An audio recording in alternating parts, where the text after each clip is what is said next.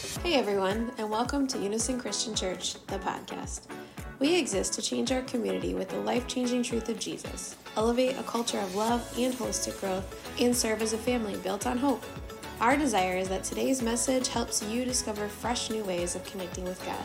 Now, here is today's message. Um, we're starting a new sermon series. It's called The Others. And, um, and we'll, over the next four weeks, be talking about the biblical foundations for how we navigate life surrounded by others. Uh, and so today, the sermon is about culturally other. But over the next few weeks, it will be theologically other, religiously other, and other lifestyles. We exist in an increasingly polarizing world. Every single moment, it's we are spreading further and further apart. And there we've we come up with another other every other day, right? Like there's there's someone else that lives in opposition to the way that I think, and then I characterize and minimize who they are and what they do and what they believe. And that's not something new. Like, I know we like to blame social media for that, and so certainly social media has contributed to it. But we've been doing that since Genesis, so that's not brand new, right? That's not how that works. Cain and Abel had that issue, and it carried out all the way through but a part of what we as believers have to do is we have to be the ones who begin to look at what the work that Christ did, see what the Spirit has been doing to see where is there legitimate other and where is it that I just have arrogance that needs to be surrendered to the Lord. And so that's kind of what we're talking about over the next four weeks. Um, Today, the, the title of the sermon is His Offspring. Uh, it will be in Acts chapter 17. Um, before we jump in, I'll pray and then I will, we'll start. Father, thank you for being so good. You show yourself in a myriad of different ways. God, we thank you. And Lord, as we jump into this sermon series and as we jump into this sermon today, God, may you be glorified in our fellowship, but also may we find you as we seek you in your word. Ultimately, God, we're not looking for answers, we're looking for you. We're looking for your heart, your values, your desire for humanity so that we can represent you well in the earth and that creation would know who you are by how we bear witness to you. And so, Lord, may our hearts be in alignment with your spirit today and may our minds be transformed in you. It's in Jesus' name we pray. Amen. So let's talk culture real quick. What you just saw was a dance, it was a, it was a celebration dance of Native American culture. That was, that's the western part of the United States. Uh, I was in the room when that dance was performed. It was in 2012 at uh, the Wesleyan Church General Conference. So every four years, we're part of the Wesleyan denomination, those who may not know that. And a part of the Wesleyan denomination, they get together every four years, and it's a time of worship, but also the biggest business meeting that a church will ever have. There's voting and delegates and people putting up motions and blah, blah, blah. And this was a moment where they were, we were highlighting Native American ministries um, there had been a transition of leadership from one leader who was um, white to a Native American person leading Native American ministries for all of the Wesleyan Church, which I'm totally down for. I'm down for us being indigenous leadership, is what that would be called. And not just because it's a in person who is indigenous to America, but indigenous as in baked and marinated in the culture in which they're serving.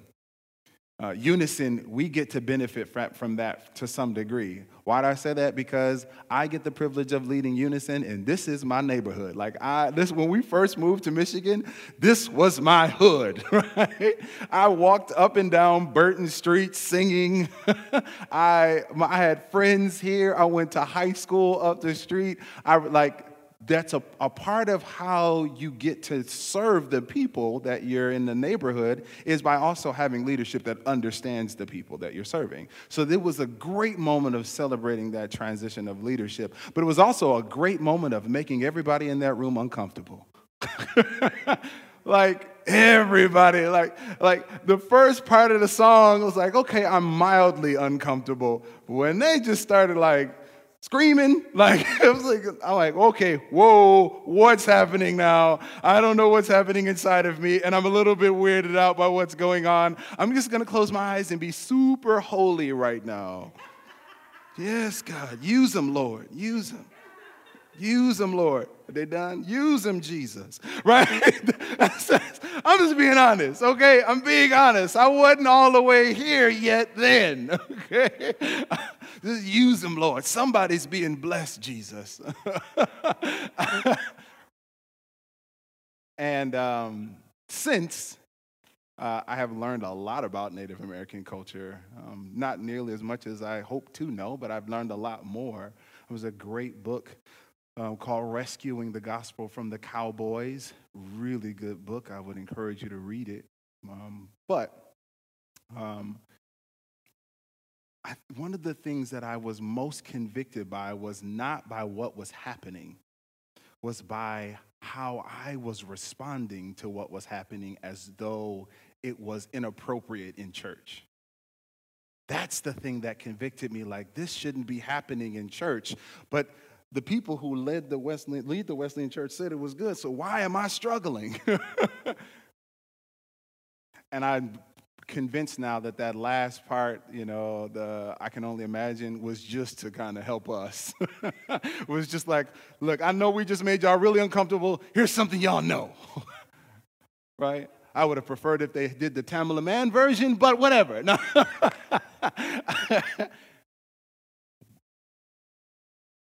oftentimes when we start talking about culture and we talk about the church and the Bible, we operate out of that discomfort, not really out of truth.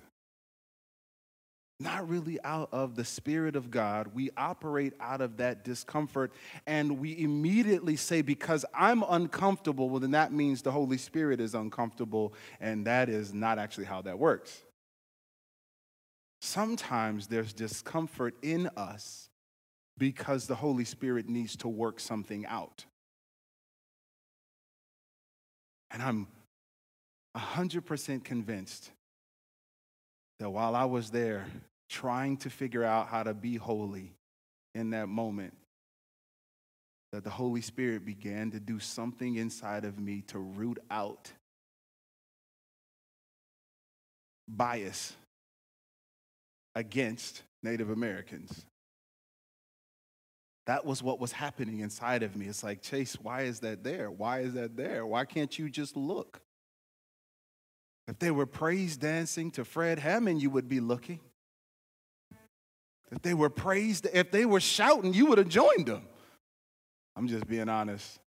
I would have been up real quick with a tambourine if they had started some shout music. Hey, I would have would have got a quick lap around that auditorium so quick. Why can't I join with my brothers and sisters who are also worshiping God?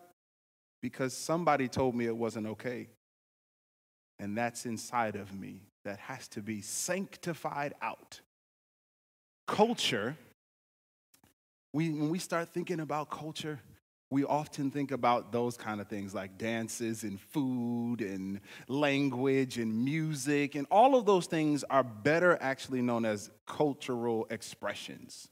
Culture is actually determined by a number of different um, values and, um, and ways in which we operate with each other and the world that make decisions for us. Some of you know that even though I get to pastor here, I'm also a racial equity coach. And so I've coached a number of different organizations and churches in town, and we get to talk about culture from this big level pretty often. And some of those things I'll talk about at the end of our sermon today, but we're not going to go through all of them. But I want to make sure that we can bring in some firm definitions of what culture is.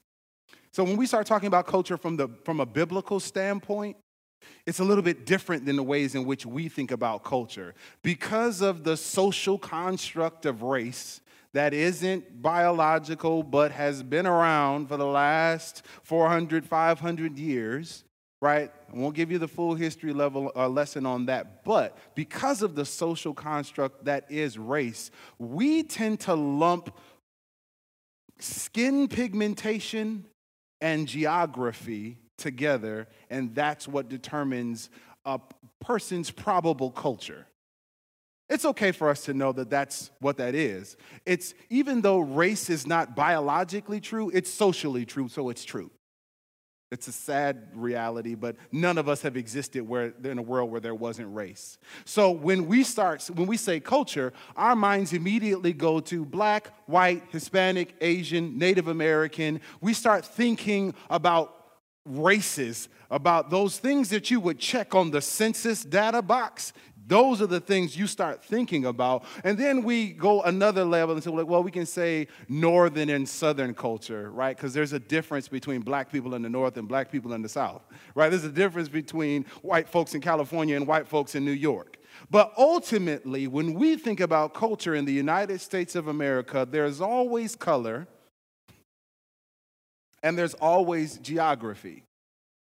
And that's a broad stroke statement that isn't, of course, true for every single individual. However, when it's not true, we also make an excuse for why it's not true. Oh, they were adopted. That's why that that's why they're a little bit different. Tell me I'm lying. Y'all know y'all do that.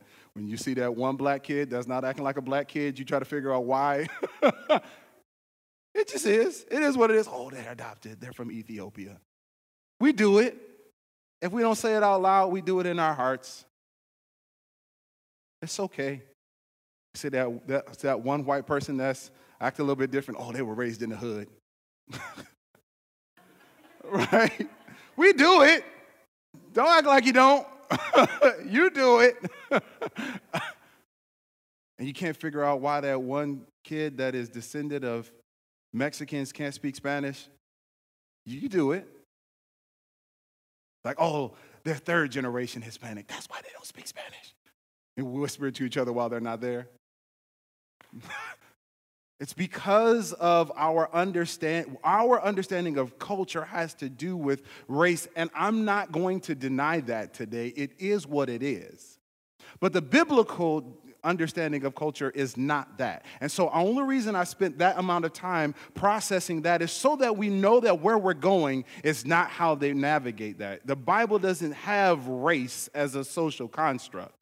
People groups, yes. Cultures, yes. Different geography, yes. Different languages, yes. Different religions, absolutely. But race, didn't exist when the Bible was being written. So when Peter and Paul and James and Luke and all these people start writing, they're not talking about race when they talk about culture.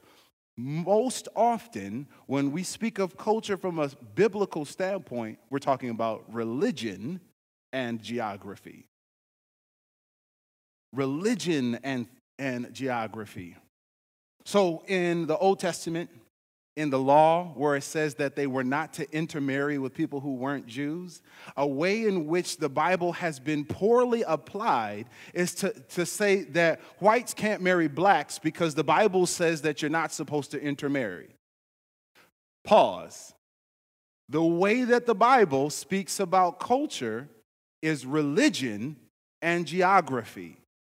The way we think about culture is race and geography. It's different.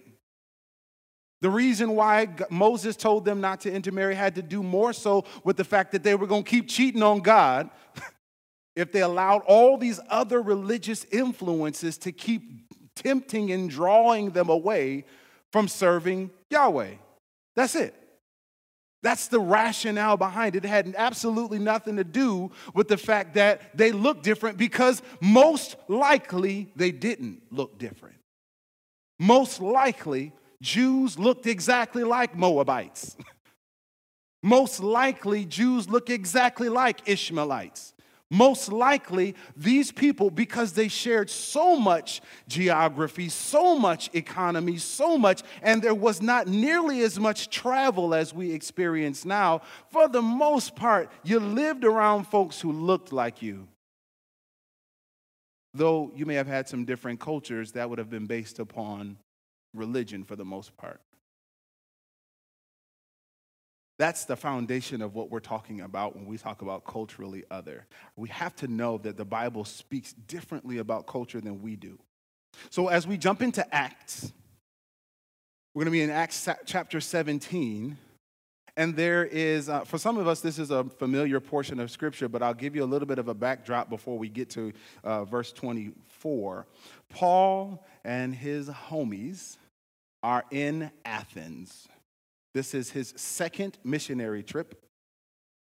And um, as a missionary, Paul is going all over, right? He's not just, I know sometimes when we think about missionaries, we think like, oh yeah, they went to, you know, Uganda, they went to Ecuador, and they stayed there for about eight years, and maybe they their whole missionary um, ministry there. And that's a way of thinking about missionary work. It's beautiful, it's legitimate, it's God glorifying. I love it. But Paul's particular version of missionary work was also had this tinge of apostleship, and in that he was starting churches. So he would go to Ephesus, start a church, hang out for a couple years, make sure they're good, and then bounce.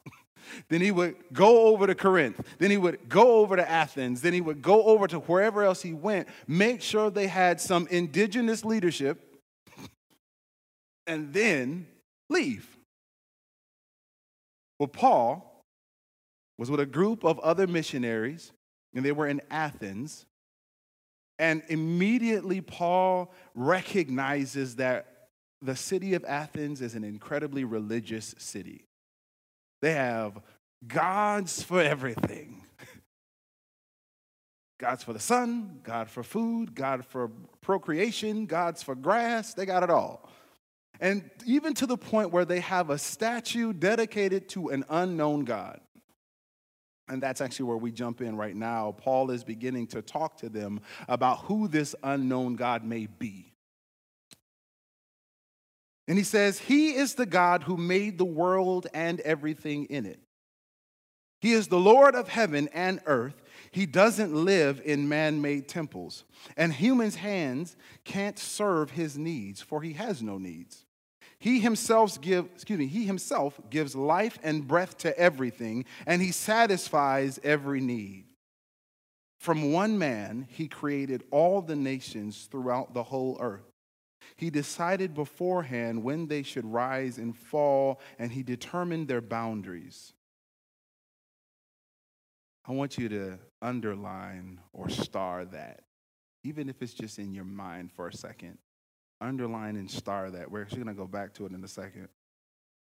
His purpose was for the nations to seek after God and perhaps feel their way toward him and find him, though he is not far from any one of us.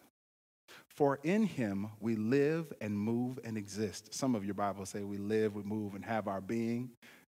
That's how I learned it when I was a kid, right? For in him we live and move and exist. As some of your own poets have said, we are his offspring. I'm going to pause there for a second. I'm going to go back to 26 because this is a portion of scripture that we don't often pause at, but it arrested me.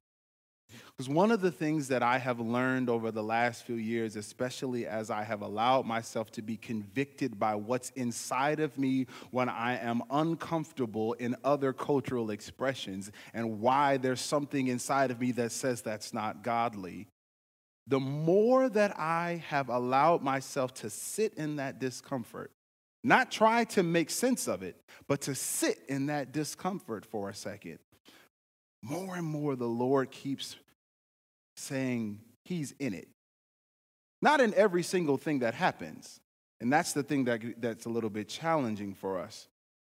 But if God created all the nations through one person and has decided when they rise and fall, because when we say nations, that means ethnicities. Ethnicities means people groups. He has created all the people groups of the world and has decided when they would rise and fall and has purposed that in some way they would find him reaching for them, and he's not far from them. There's a piece of that puzzle in which God has also ordained and finds him, and we can also see God in the cultures of the earth. Right? If human beings are created in God's image, oftentimes we want to say that that means physically we're created in his image. But that's actually not how that works. God doesn't have a body the way we do. So it's not about my face. It's not about my anatomy that's created in God's image. What is created in God's image? It's the way in which we interact with creation, the way in which we interact with God, the way in which we interact with one another. And in many, many ways, all of that is wrapped up in culture. And so the different cultures that exist on the earth, not all of them say, oh, that's God right there. But we have to be willing to see that part of the image of God in every single culture that exists on this planet because He is moving and alive in every single culture on the planet. Now, does that mean everything from every culture is God? No, and that's the challenge that we have. We don't know how to find that middle space between throwing the baby out with the bathwater and drinking the bathwater. There's a space in the middle that says God can be found everywhere because God is everywhere. God can be found if He's not far from any nation. That means in every single culture, a part of who God is is represented. And it's our job to seek Him there, not His job to prove Himself there and not their job to prove how God is showing himself. And it's my job to sit in the discomfort for a little bit and allow the Holy Spirit to say, Yeah, Chase, that's not because I'm not here. It's just because you don't like it. it's just because it's not what you want to happen right now, and it's not how you found me. Some, some, some of that, it, you, it hits you. It hits you, right? Because you, because it's what happens with all of us. The way in which we find God is how we, anybody, is the way that people are supposed to find God, right? That's why, like, I, I still struggle when people ain't like charismatic. Like, where are y'all not actually worshiping Jesus? Like, what is happening right now? No one's crying, no one's on the floor, that nobody's running around. Y'all don't even like him, let alone love him.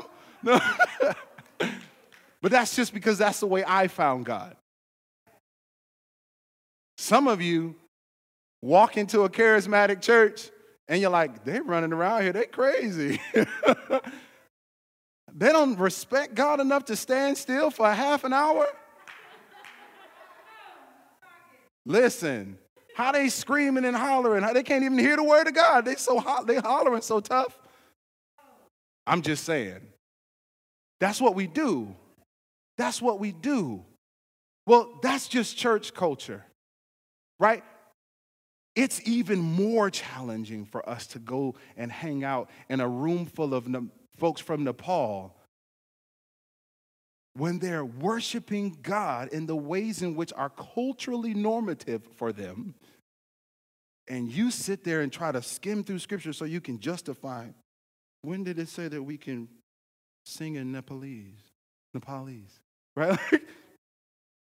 when none of them songs in the Bible were written in English. right? Just because you read it in English doesn't mean it was written that way. That's why it doesn't rhyme, like because it wasn't written in English. that discomfort we're supposed to sit in and allow the Holy Spirit to humble us in that moment, as opposed to trying to resolve it on our own by saying we're right or they're wrong, or even going to the other extreme and saying, oh, well, maybe they're right and I'm wrong. It's okay for God to reveal himself in several different ways. If he got three persons, he can definitely reveal himself in all of the cultures of the planet. And if he's the one who has decided when they rise and fall and that no culture is too far from who he is, well, then it's my responsibility to seek him. And when I seek him, I'll find him. So Paul was living that out, not just by drawing attention to this unknown God, because that's a part of it, right? It's a part of the puzzle. He's trying to connect with the people like, hey, y'all got statue of an unknown God. I know about this God that y'all don't know. Let me tell you about him, right? That's like classic evangelism right there. Like, you know what? Hey, I see you smoking there. Did you know that God revealed himself as smoke one time? Right? right? right? That's classic. Like, get in there real quick. But that's not actually the only way in which Paul was connecting with the people. Paul actually was educated in their culture. Acts chapter 7, verse 28. That idea of for in him we live and move and have our being. I've heard that portion of scripture repeated over and over and over again. But Paul actually borrowed that from a Cretan philosopher called Epimenides. Not a, that wasn't Jewish literature. That was not even, like it wasn't, it wasn't anything that was connected to the worship of Yahweh. He borrowed that concept because it was applicable to what he was to, to this unknown God. He connected with what they understood. This was from a poem that Epimenides wrote, wrote but then also the last portion of that, we are his offspring, was from a Sicilian philosopher called Aratus. And he was a Stoic philosopher. And by Stoics, like Stoicism, so I know that we think of the word Stoic and we think just kind of subdued emotionally. And that is actually where we get the word from. It's a philosophy, a way of thinking called Stoicism. And that idea of Stoicism is, is it hyper focuses on human reason and diminishes the changes that happen in the emotional responses that happen along with that. It gets rid of the idea of fate, get rid of the idea of providence, and it's human logic wins in every single situation. That's actually the school of thought, the philosophy called Stoicism. And it's the idea that just because things happen doesn't mean I get emotionally engaged and involved. Like, Human reason is what it is. So I need to reason my way through this challenge. That's not a religion, it's a philosophy. But it sounds very familiar. sounds a lot like American Christianity. Doesn't it? This idea that I mean, we have completely separated ourselves as a overarching broad stroke, especially when we think about like evangelicalism. We've separated ourselves from things that are emotional. We've separated ourselves from things that we can't explain. Like there are whole theologies, whole seminaries that say that when Moses uh, split the Red Sea that it didn't really happen. Like it was just a metaphor for what God was doing. Like I'm like whole seminaries, all there are pastors being taught that the things in the Bible that were miraculous didn't actually happen. because it doesn't align with our reason. It doesn't make sense logically so, because it doesn't make sense logically, well, then it has to be another reason for it because the Bible isn't lying. So, what is the Bible doing? Oh, it's a metaphor, it's a story. Like the, like the prodigal son. It didn't really happen, but it helps us understand something about God more when he, would, he's, will, he will split a Red Sea for us. Well, wait a minute, pause for a second. If it's just a metaphor, God never did any miracle, well, then what are we even teaching each other? Right? If the idea is that I would, it points to God's character that I would give you this metaphor about him splitting a Red Sea, but he never does any miracles. Well, what part of his character am I revealing? The imaginary part?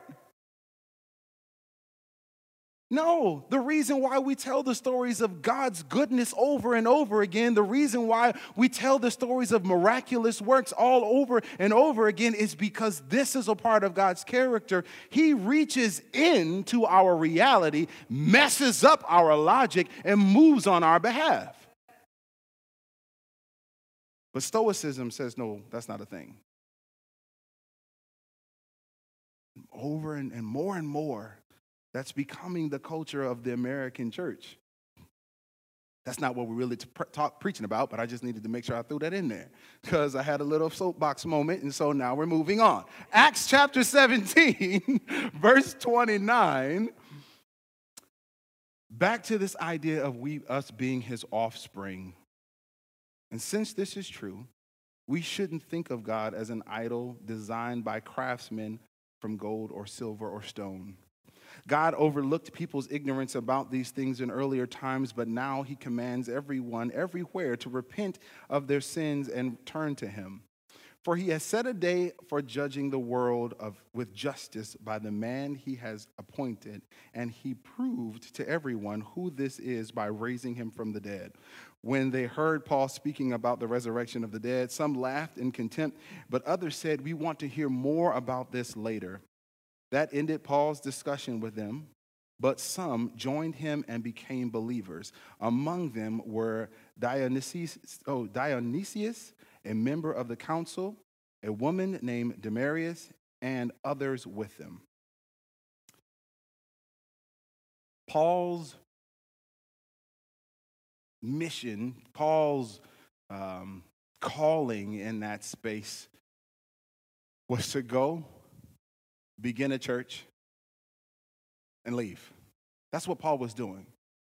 And the way in which he did that, I'm sure every single place was to understand the people in which he was talking to, find a way to bridge their reality and the reality that is God, connect them, marry them, and then leave. Paul used his knowledge of their culture to build relationships and plant a church and then bounce. I think one of the things that we've often done when we look at this work is we say, well, Paul planted churches everywhere. He used his knowledge of their culture to go and start churches and be evangelistic, and that's what everyone else should do too. Nope. Paul used his understanding of their culture to do what Paul was called to do. That's how that works. Paul used his understanding to do what he was called to do. And we should follow suit. When we start to apply scripture, it's not do what Paul did the way Paul did it. No, do what God's called you to do the way in which the Holy Spirit has proven over time to be successful.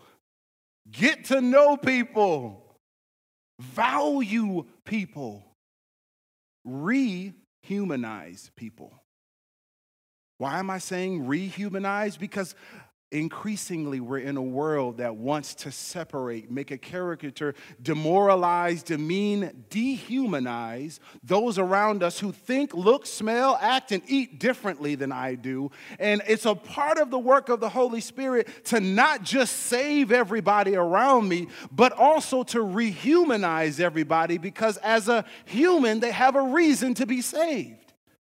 As a caricature, I actually am not even motivated to save them.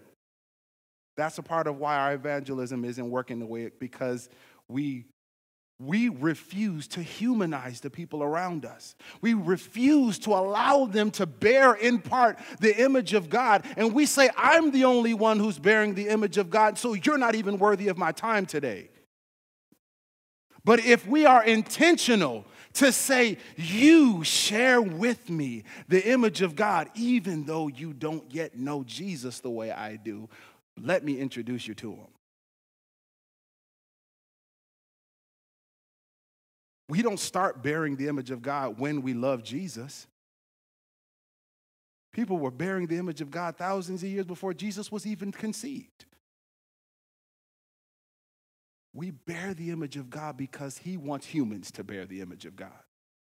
It's not my job to determine whether or not that's what it should be. It's my job to get in alignment with it. So, my Buddhist neighbor bears in part the image of God. My Native American neighbor bears in part the image of God. All these other cultures of the world that make me uncomfortable because my great grandfather told me that they weren't, that they were all pagans, bear in part the image of God. And the moment that I align myself with that truth, then something sparks on me inside of me that makes me actually want to see them love Jesus. But I am now I'm in no way actually motivated to talk to animals and pets about Jesus because they're not humans. And I don't actually think that God is interested in saving their souls the same way He's interested in saving human souls. And so I don't pray with my pets the way I would pray with a human. Have you ever prayed with somebody who doesn't profess Jesus? Perhaps it's because inside of you, you don't see them as a human yet. What, Chase? They have the same eyes and nose and ears. I'm not talking physically anymore talking spiritually, mentally. Some of us believe that until a person finds Jesus, they're not yet even, they're not alive. And that's not the way in which Scripture talks about life and death. That's just not it. Yes, we are made new in Christ. Yes, we have find life in Christ. But every single moment of our life is a moment of discipleship. Even before I cross the line of faith, Every single moment, God is calling all of his creation to him. And I just get to be a part of the voice, the echoing voice. Some will choose and some won't. It ain't my job to figure that out. It's just my job to echo.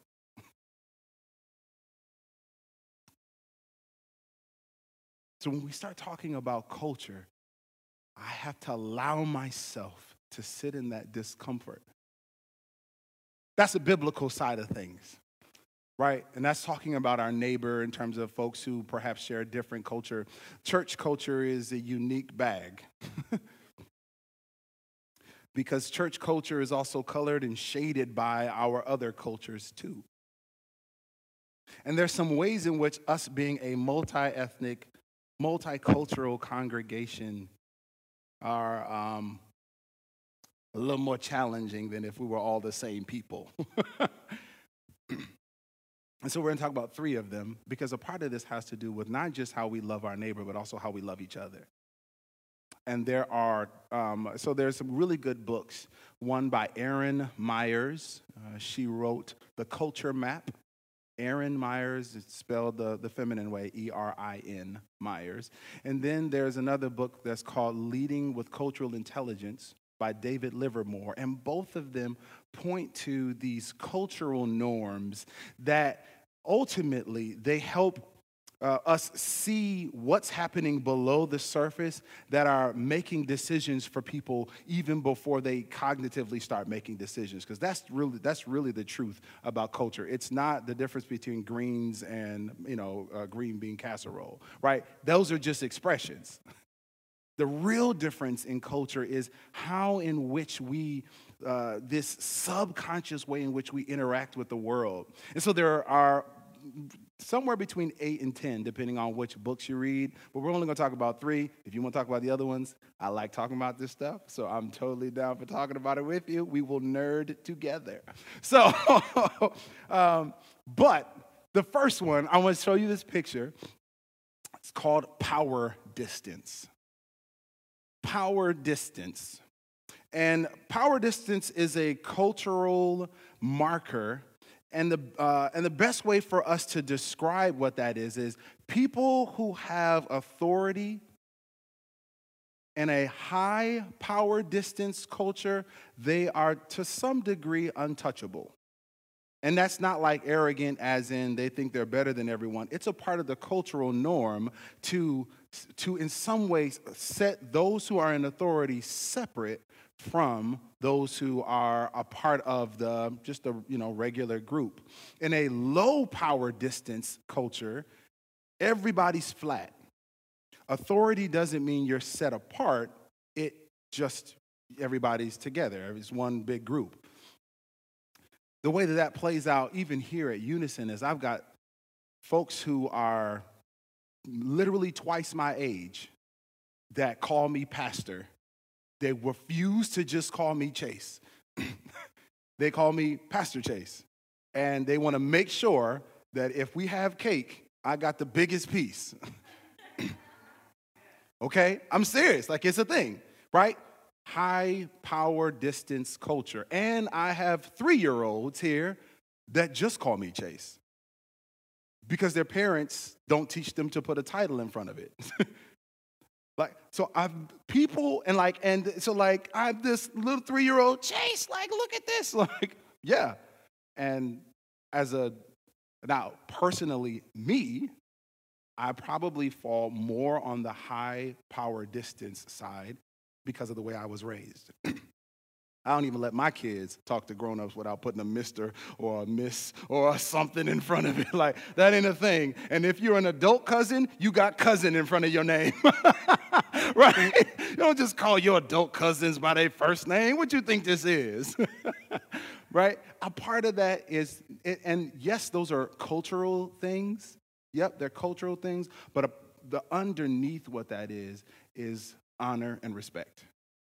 It has to do with honor and respect. So, for, an, uh, for a high power distance culture, honor tends to be far more deeply felt than a low power distance culture. Not to say that it's not felt at all, it's just felt more deeply because they, their way in which they interact with each other, it, their social, um, their social capital, so to speak, is based upon the way in which they honor one another. And so, a part of the way we know that this person is someone worthy of our attention is because he or she is separated from the rest. And so, when that person starts to speak, everyone needs to look at them. That's not true for low power distance cultures. That plays out a lot as it relates to our kids. Plays out a lot. Because we have low power distance parents teaching low power distance culture to children and high power distance parents teaching their children that every time someone's taller than you, you automatically need to respect what they're saying. Neither one of them are wrong. And I think that's the point that we need to make sure that we land on. Neither one of them are wrong. But we, as a multi ethnic family, have to have language for talking about what that turns into when you have kids that don't listen to adults because the only person they were taught to listen to was their parents. and we have, parents, we have adults who are like, these kids don't listen to nobody. and all the different ways in which that plays out. We have to have language for that here. That's language is high power distance, low power distance. And the way in which we navigate that as a family is we have to discipline ourselves to not judge right or wrong. The discipline is to not judge right or wrong, but to understand that family dynamic.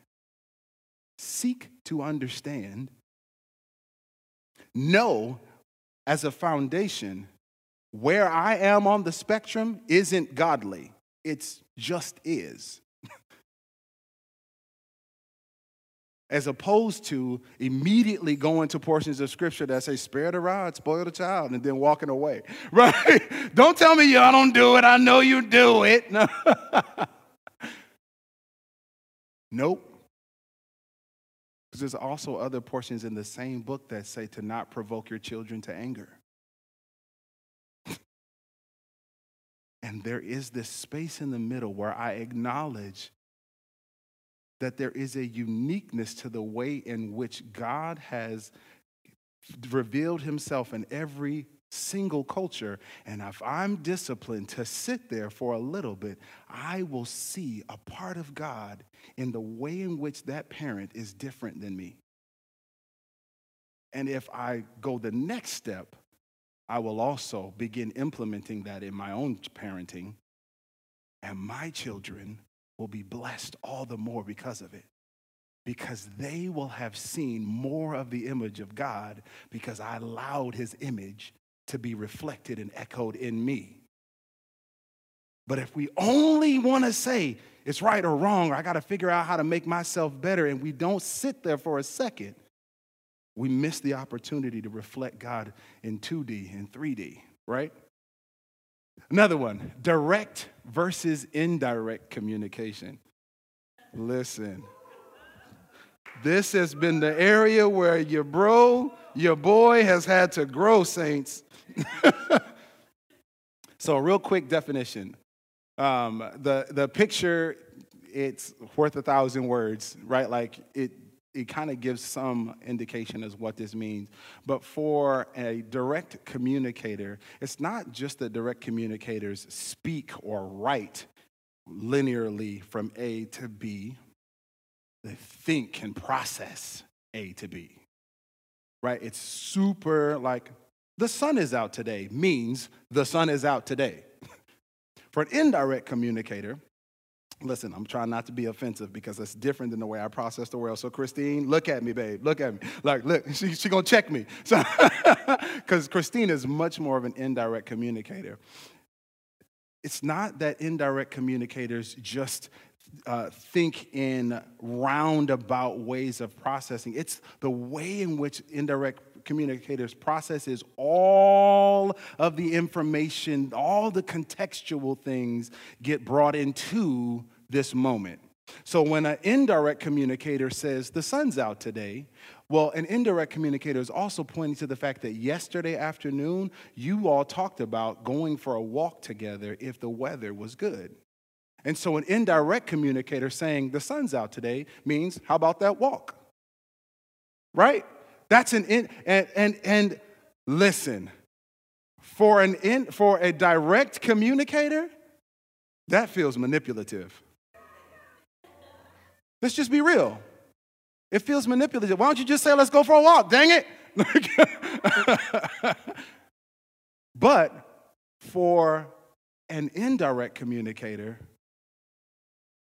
saying things plainly and directly is at most innocent, immature, but at most devious, rude. Right? It's like, you ain't have to say it that harsh. I just said, let's go for a walk. What you trying to say about me? right? What you trying to say? You trying to say I need to go for a walk? right? Right? Because all they're taking in more than just what you said. Neither one of them are wrong. Neither one of them are godly. Those of us who are indirect communicators should not just keep, go around saying, well, let your yays be yays and your nays be nays then. How about that? Right? Like, like some of us will immediately try to go New King James Version on people, go straight to James. Like, well, James was, guess what? A direct communicator. But Solomon, not so much. Jeremiah, Isaiah, Daniel, Amos, all the prophets, none of them were direct communicators. That's why y'all don't read those books. Because we don't get them. Will you just say what it is, Daniel? Stop giving me all these weird images.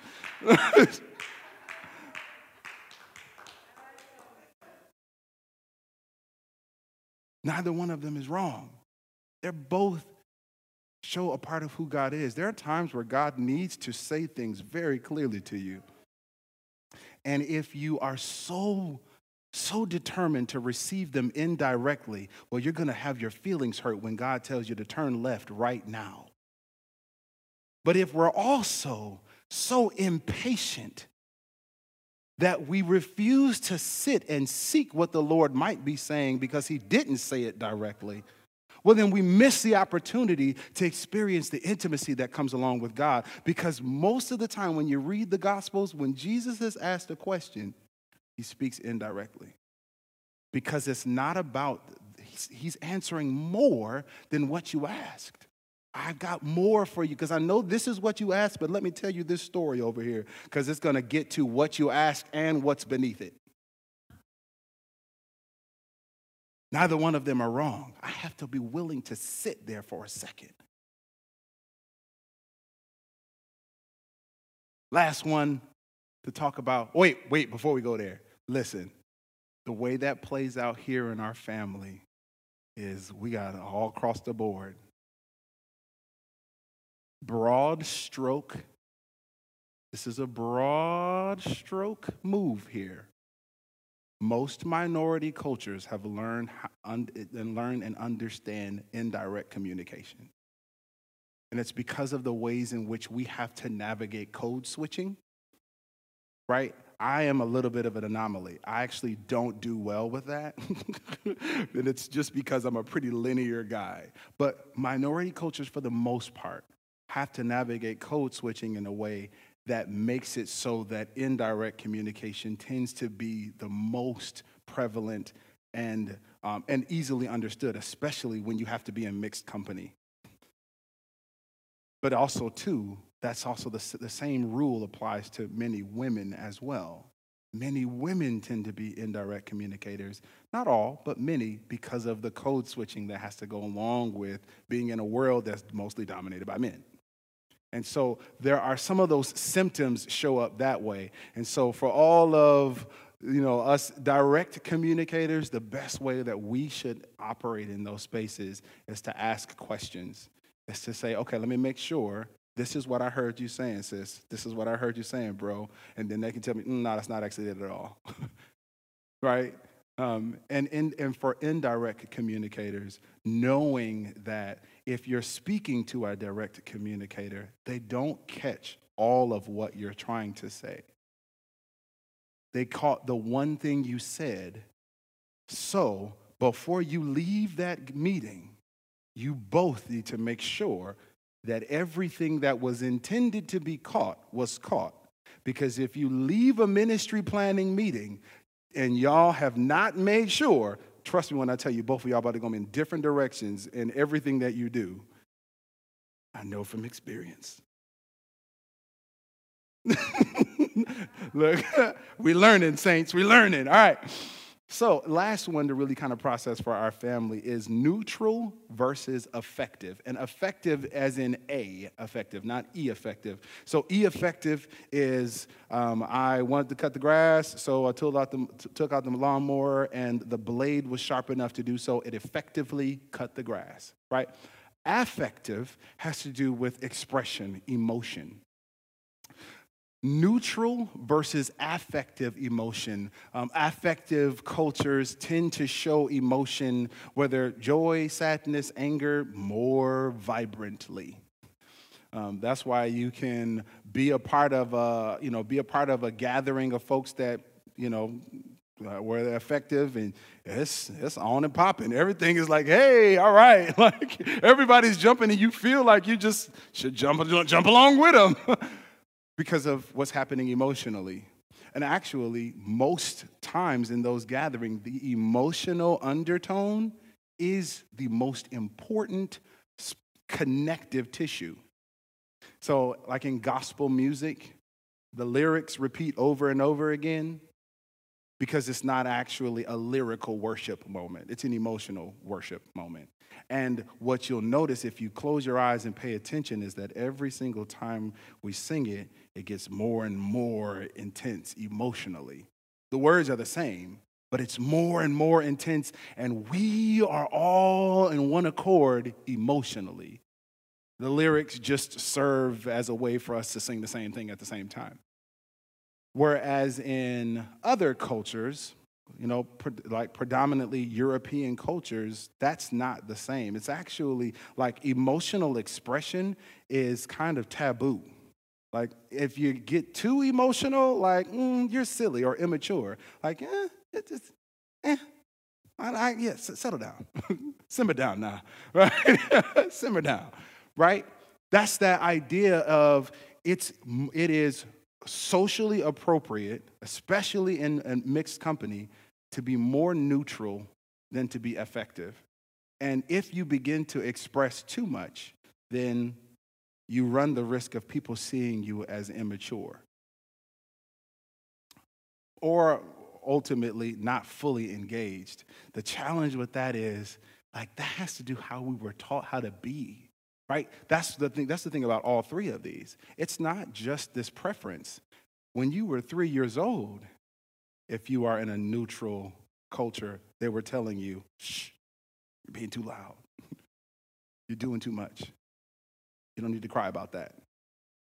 You don't need to, no. Settle down. Not about behavior, but about emotion. There's a difference. Behavior, yes, we do have to tell your children to settle down sometimes, but sometimes it's about emotion. Like to the point where like you're too happy. you don't have to like it's okay to express joy, but not that much here. Some of you are like, "Yep, I remember my parents telling me that." I'm not saying it's wrong. It's not wrong. It's not right. It just is. And then you've got folks who are part of a part of Hispanic and black cultures where like you can't go to a black family uh, gathering and it not be loud. Hispanic family gathering, like, look, the barbecue is going and everybody's laughing loudly, all in their different pockets, right? Or there's one pocket over here where someone is clearly going through and bitterly weeping. Go to a black funeral. I'll tell you, listen, it's not neutral at all. this whole, whole comedy skits about how emotional it is. Neither one of them is wrong.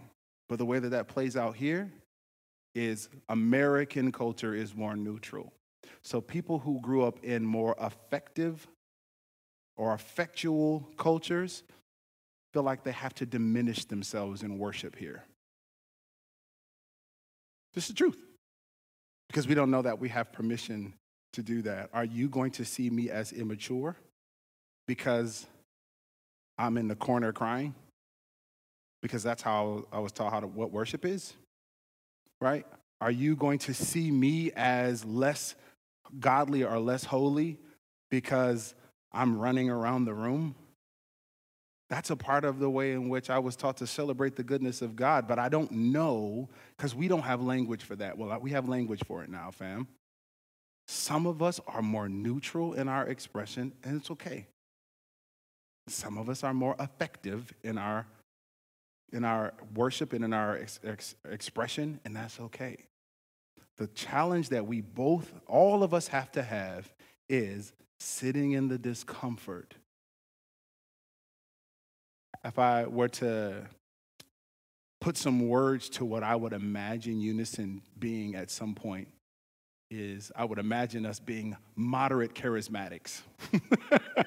right? Moderate charismatics. And that's, but here's the reason why. Not because I feel like we have to have a name for it. I feel like because ultimately what that does is it puts everybody in the space of hospitable discomfort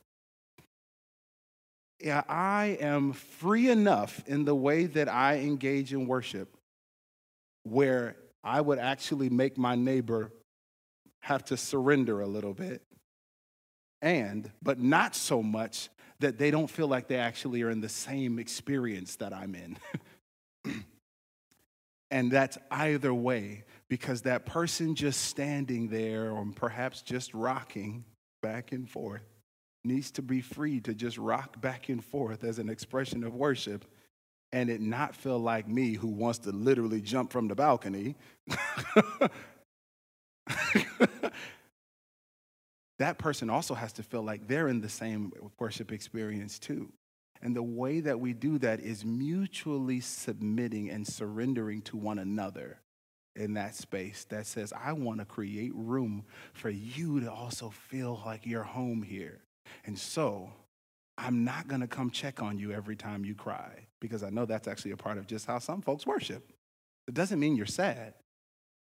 Doesn't mean that you need to be checked on. I'm also not going to look at you weird if your hands go up real quick. But I'm also not going to look at you weird if you're just sitting there or you're journaling. Or in the moment where they tell everybody to stand up, you actually stay seated. I'm not going to look at you weird.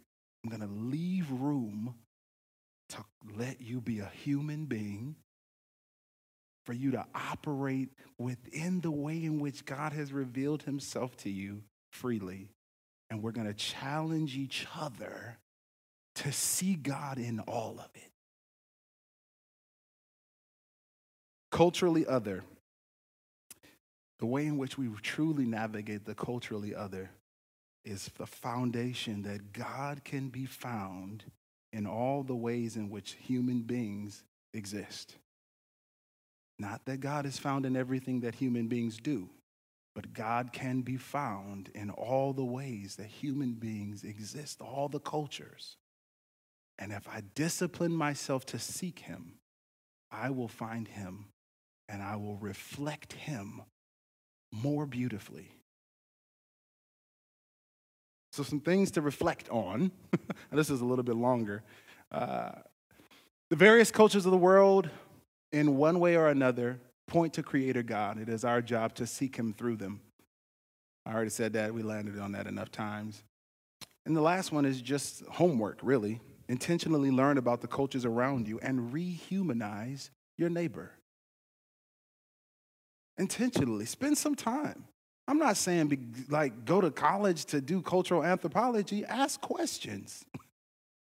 right?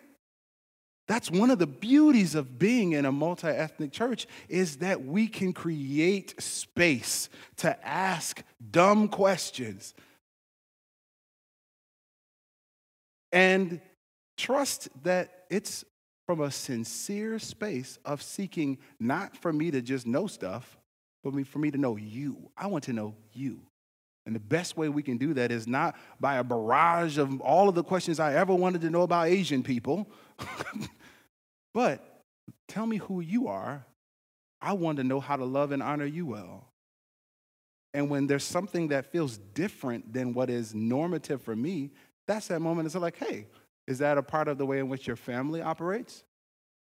And they say, no, I just don't like, I just, I'm just a direct communicator. Because the reality is all of them, they'd be all over the place too.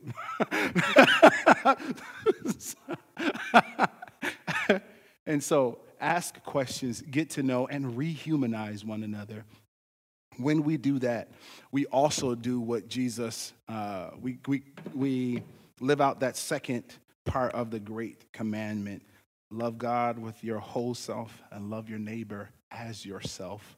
And that doesn't mean love your neighbor the way you like being loved, because truly you want people to love you based upon all the beauty that you are.